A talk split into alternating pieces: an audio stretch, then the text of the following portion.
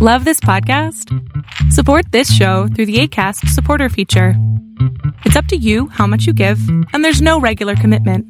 Just click the link in the show description to support now. Hey, book lovers. Want to hear a story?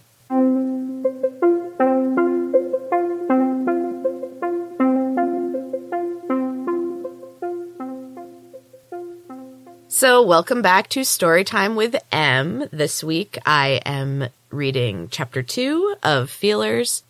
Every week I will be sharing a chapter or two of the book, and you can follow along week to week, or if you want to read ahead, there is a link in the show notes for the paperback or ebook. And without further ado, here is chapter two of Feelers. My parents brought me to the Silent Trees Wellness Center when I was 13.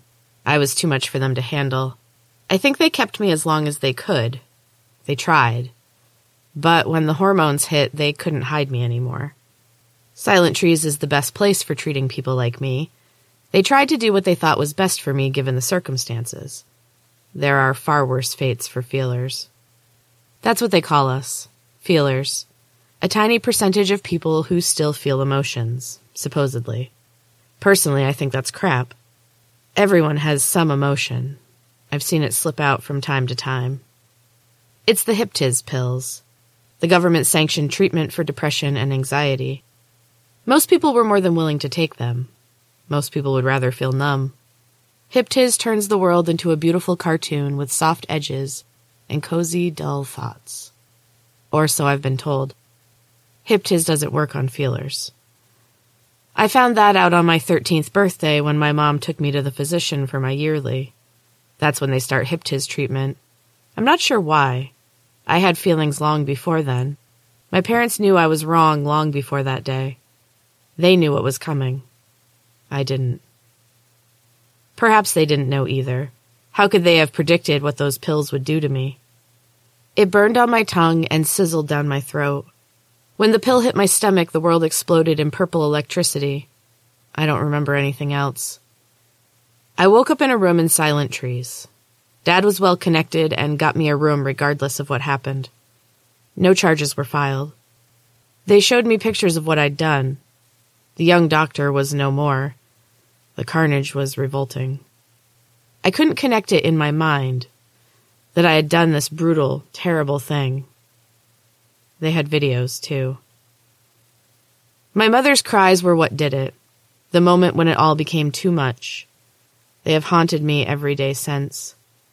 I became something else, an animal, something too powerful for a grown man. Mindless rage in a petite female form. Somewhere deep in the recesses of my mind, I knew it was true. I was wrong. I was dangerous. I was also scared and wanted my parents. They refused to see me. Feelers are monsters. Everyone knows how dangerous emotions can be. The world before Hyptiz took over was a sad and frightening place. Bad enough to cause some people to take their own lives. That still happens, of course, but it is very, very rare. And almost always the poor soul was a feeler. Silent Trees has patented ways to help us cope, but they're not foolproof. They still don't understand what makes certain people resistant to Hyptiz. They study some of the stronger feelers. There's a special lab in the basement where they keep the ones with the most dangerous afflictions. I'm lucky the feelings aren't very strong. From what I've heard, I do not want to be anywhere near the basement of Silent Trees Wellness Center. I do have one friend in this place. Kind of, anyway. Friendships are not allowed. Speaking is not allowed. Eye contact must be less than three seconds, and they are always watching. My friend is a slight girl, younger than me, with big green eyes.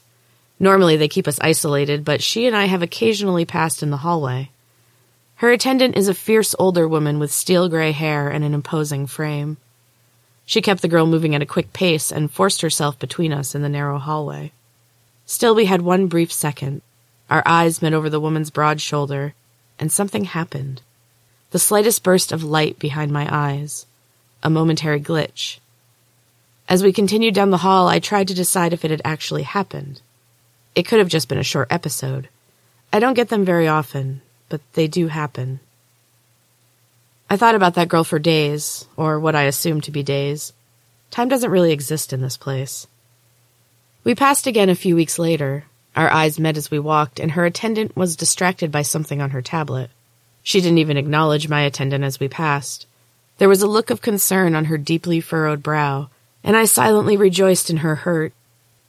My friend and I had at least seven seconds of eye contact, more than twice the allowed human connection.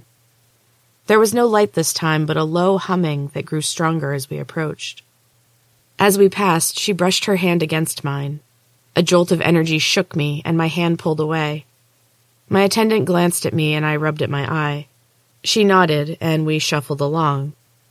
I risked the briefest look back over my shoulder. My attendant was a perpetually tired older woman. I knew she would not notice my indiscretion. The girl's attendant was attentive once more. When I turned to glance over my shoulder, she was staring at me. My friend was on the floor, sprawled face down and motionless. I snapped my head back around and stumbled a bit. I steadied myself on my attendant, and she pulled away quickly, sending me staggering into the wall. She shook her head and motioned for me to hurry up. We continued our walk down the hall, but I swore I could feel the steely eyes of the other attendant burrowing into me. I didn't dare turn around to see if it was true. I saw my friend one last time. She was thinner and paler than before. At least she was between the bruises. Most of her face was swollen and purple.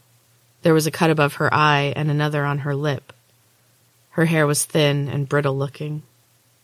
Her attendant wore a triumphant smile as she marched toward us.